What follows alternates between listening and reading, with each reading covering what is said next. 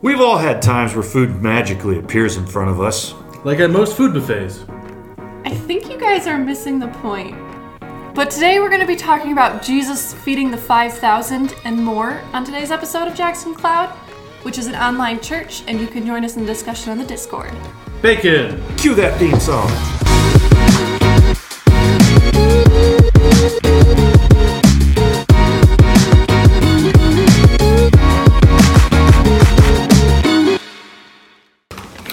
Man, that'd be great. Chicken nuggets any day. Today we are playing Anime Pitch, which uh, is similar to Pitch Storm, a game that we played in our first week. Oh wait, I forgot to do this. All right, here's how it works. I'm going to give you five cards, and these cards have five words on them.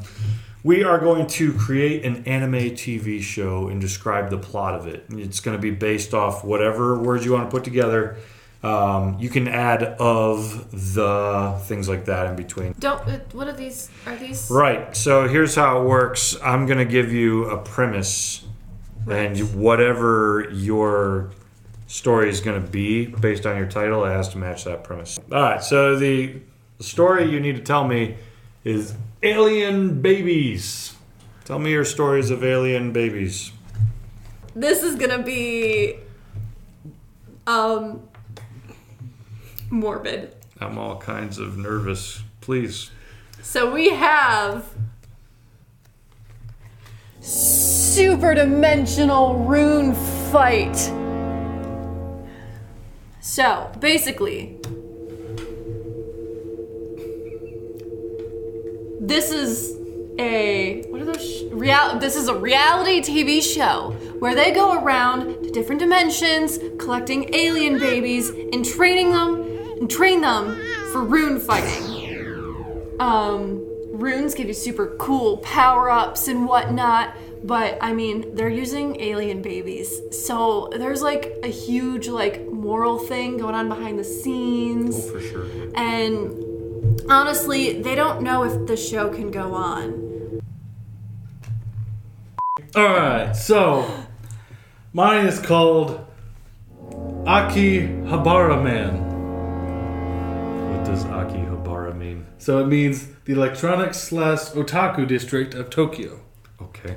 So basically, It's Akihabara. sure, that's what I meant. Akihabara. Akihabara Man. Anyway, basically, it's a story of how um, this man actually, like, is just a normal guy with an electronics shop in the district of Tokyo. And what ends up happening is he ends up discovering orphan alien babies and tries to raise them like normal humans within the electronic district of Tokyo.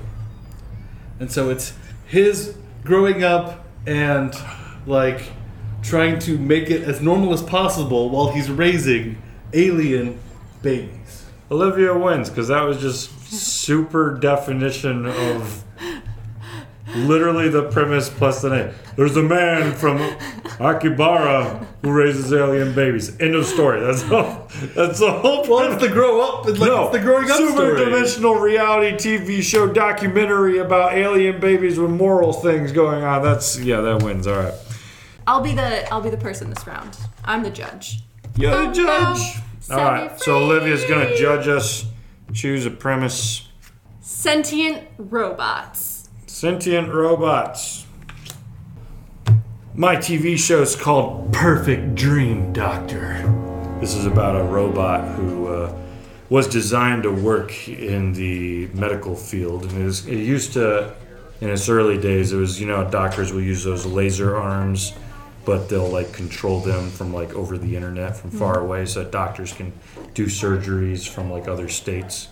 Okay. You heard of these things? Yeah. Okay, so that's what this technology started off as. But as the technology grew, they felt like just seeing these um, arms do the surgeries wasn't very helpful for people feeling com- the nurses didn't feel comfortable working with that so over time they kind of built like these robot bodies for them and then obviously as time went on these robots just got really good but the robots evolved and learned how to look into the spiritual realm. And soon, these robots, when they would be doing surgeries while you're under all the anesthesia, they would start peering into your dreams. And they would start healing your dreams as well. They'd see all the fear and nightmares in your subconscious. And they would start taking out certain neurons to fix you and make you perfect in your mental states. So when you would come out, you'd be like, oh, my heart feels a lot better. But at the same time, you'd be like, and I feel a lot better in life. And it became weird because as people figured out these robots were all up in your brains, they were like, they're helping us. But can we trust robots in our brains? And that's kind of the cliffhanger of season one. Okay. Perfect dream, Doctor. All right.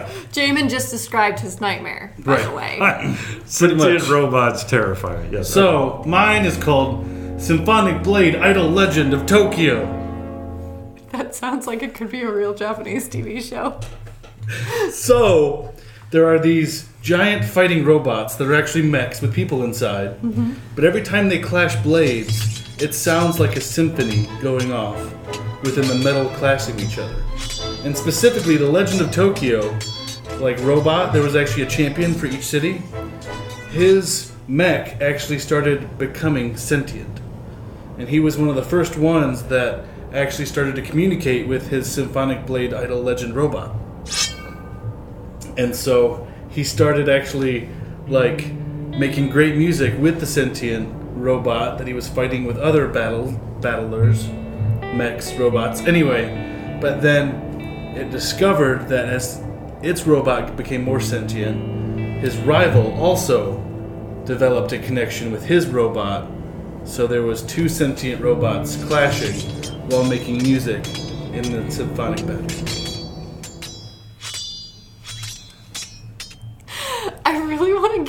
Casey just because he went way out there, but like made it make sense. And you went with something that like could have been super simple, but then like you way overcomplicated it. My vote's on Casey. Yes! Casey. Yes! No! I worked. I would have watched this show. Of course you would have. It's your worst nightmare. This brings us to the final round. Casey is judging me versus Olivia. But I still won one. Epic science fiction. Mine's called Stardust Tales. Life is like a stardust here in Stardust Tales. And here's how it kind of works out. Essentially, these people, uh, the earth has been decaying. Literally every last source of fuel and anything used to make anything has been depleted and we've got nothing left. And everyone didn't recycle, so like there ain't nothing left to like work with. So essentially, what they find out is that if you go find a star that is blown up, you can take in the stardust, and if you come back within our galaxy, you can plant the stardust in a certain part of the galaxy and it starts kind of rolling around and it will start building a, a new planet with all of the elements that we have and then and then you just fly back out and I don't like my story so All right. Okay. Super Ultra Baby Masters. so, we've finally met aliens. Except for this alien race, babies are the smart ones, and adults are the mindless ones that need to be taken care of. this movie's already been made this was baby geniuses, Geniuses. Yeah. I haven't seen that movie. Okay. So I'm gonna keep going with it. You guys threw me off, dang it. Okay, Super Go on. Ultra Baby Masters. So, In this race of aliens, the babies are the smart ones, and they're the masters, and they have this wild, big workforce of all the strong adults. But the adults are just a workforce, the babies are the masters. Anyway, they're super ultra because their brains are like so smart and powerful that they can do like telekinetic stuff. Okay. Okay, cool. I went for the right word there. Want to make sure. So they can like move things around, and that's how they keep their force uh, or workforce of adults in line. Because you know, you would think that the strong adults could just rise up and be like, no, we won't do your bidding. But baby's got the big brains, you know?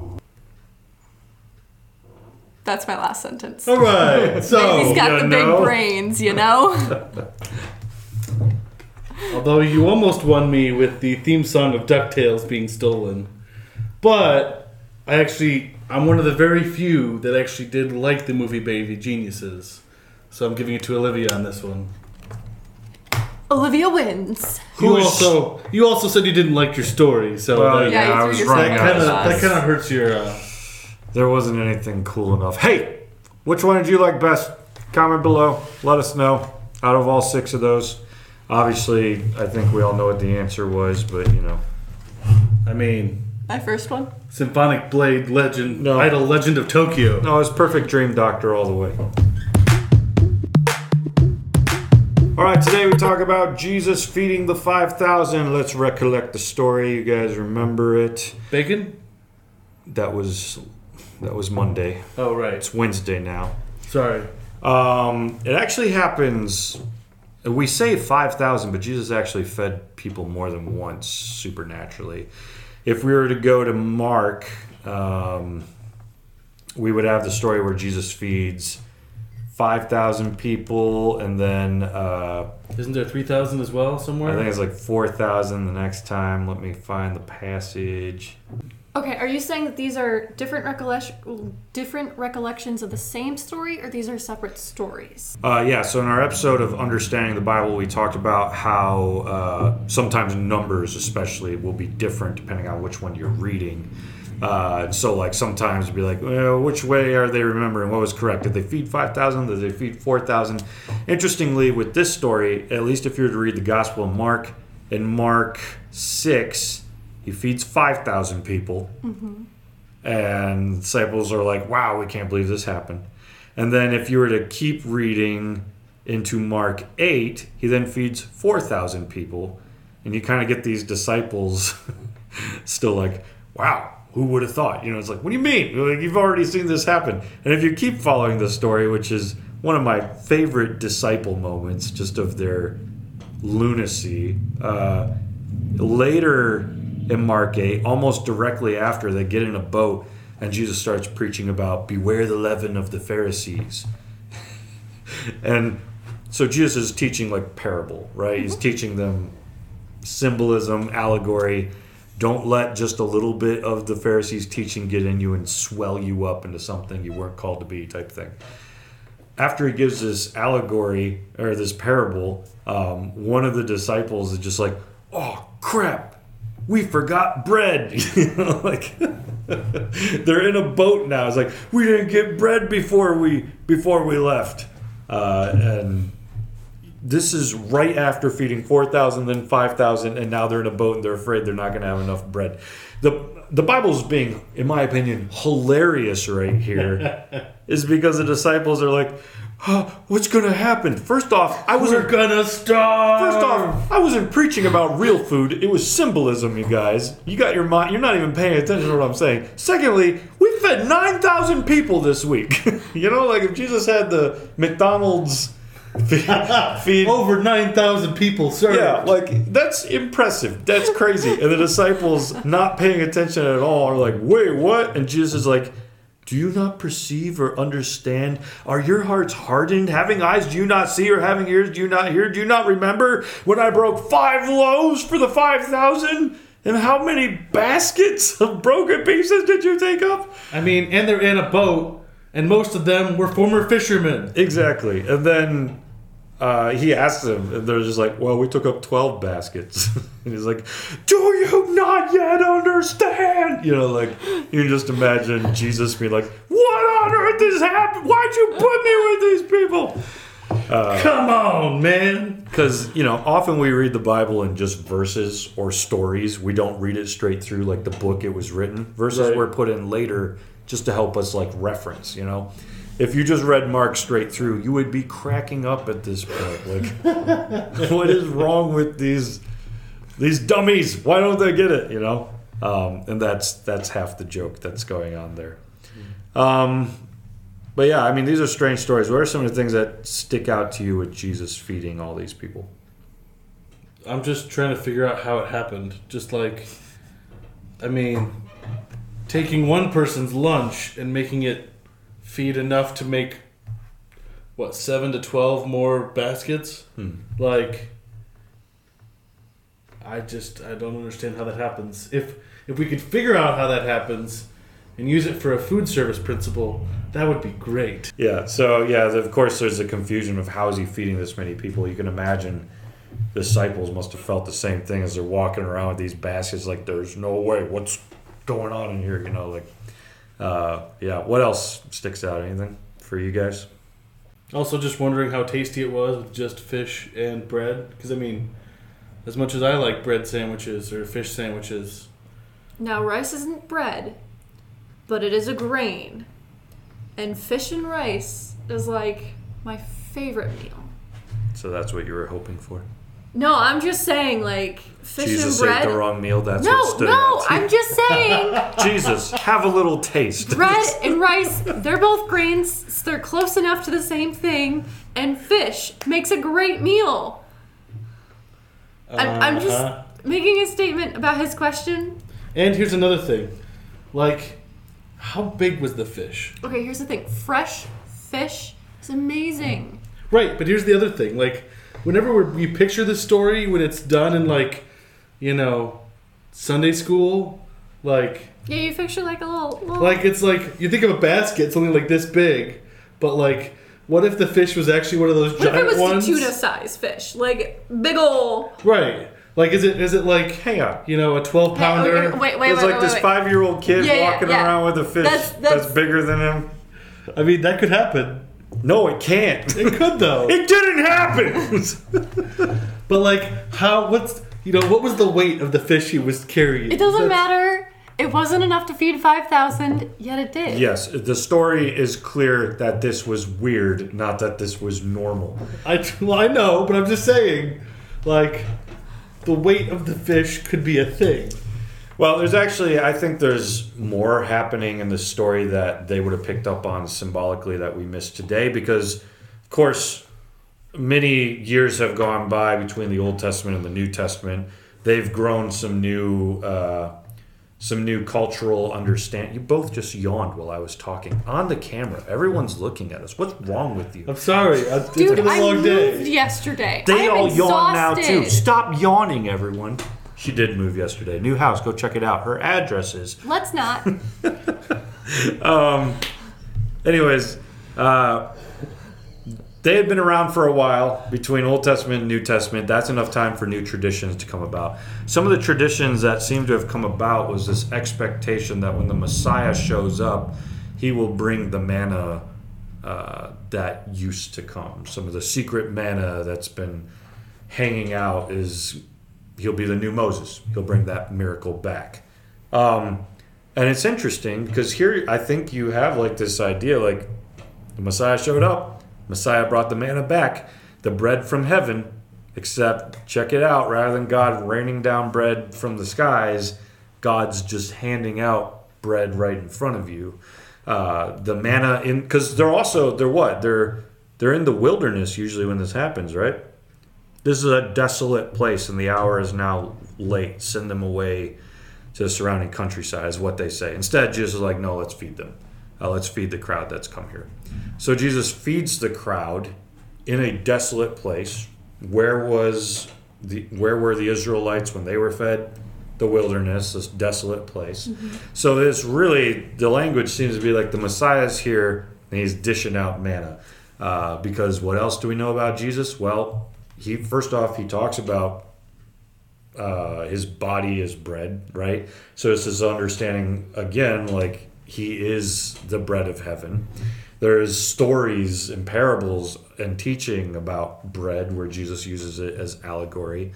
Um, and then there's also the Lord's Prayer. Our Father who art in heaven, hallowed be thy name, thy kingdom come, thy will be done on earth as it is in heaven.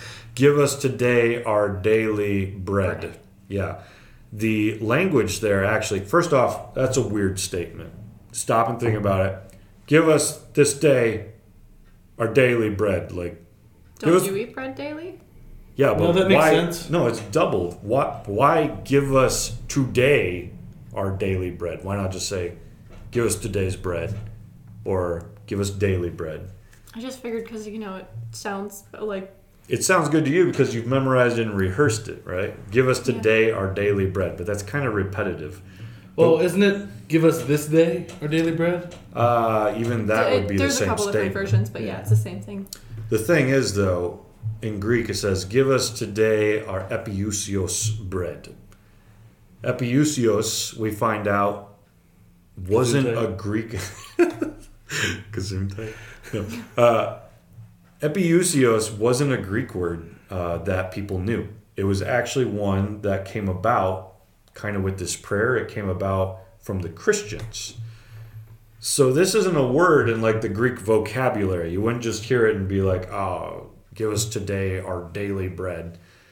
Instead, Christians had designed this word to mean something. And when you look at the context, um, it actually seems more like the possibility is what this word was supposed to denote was give us today our supernatural bread.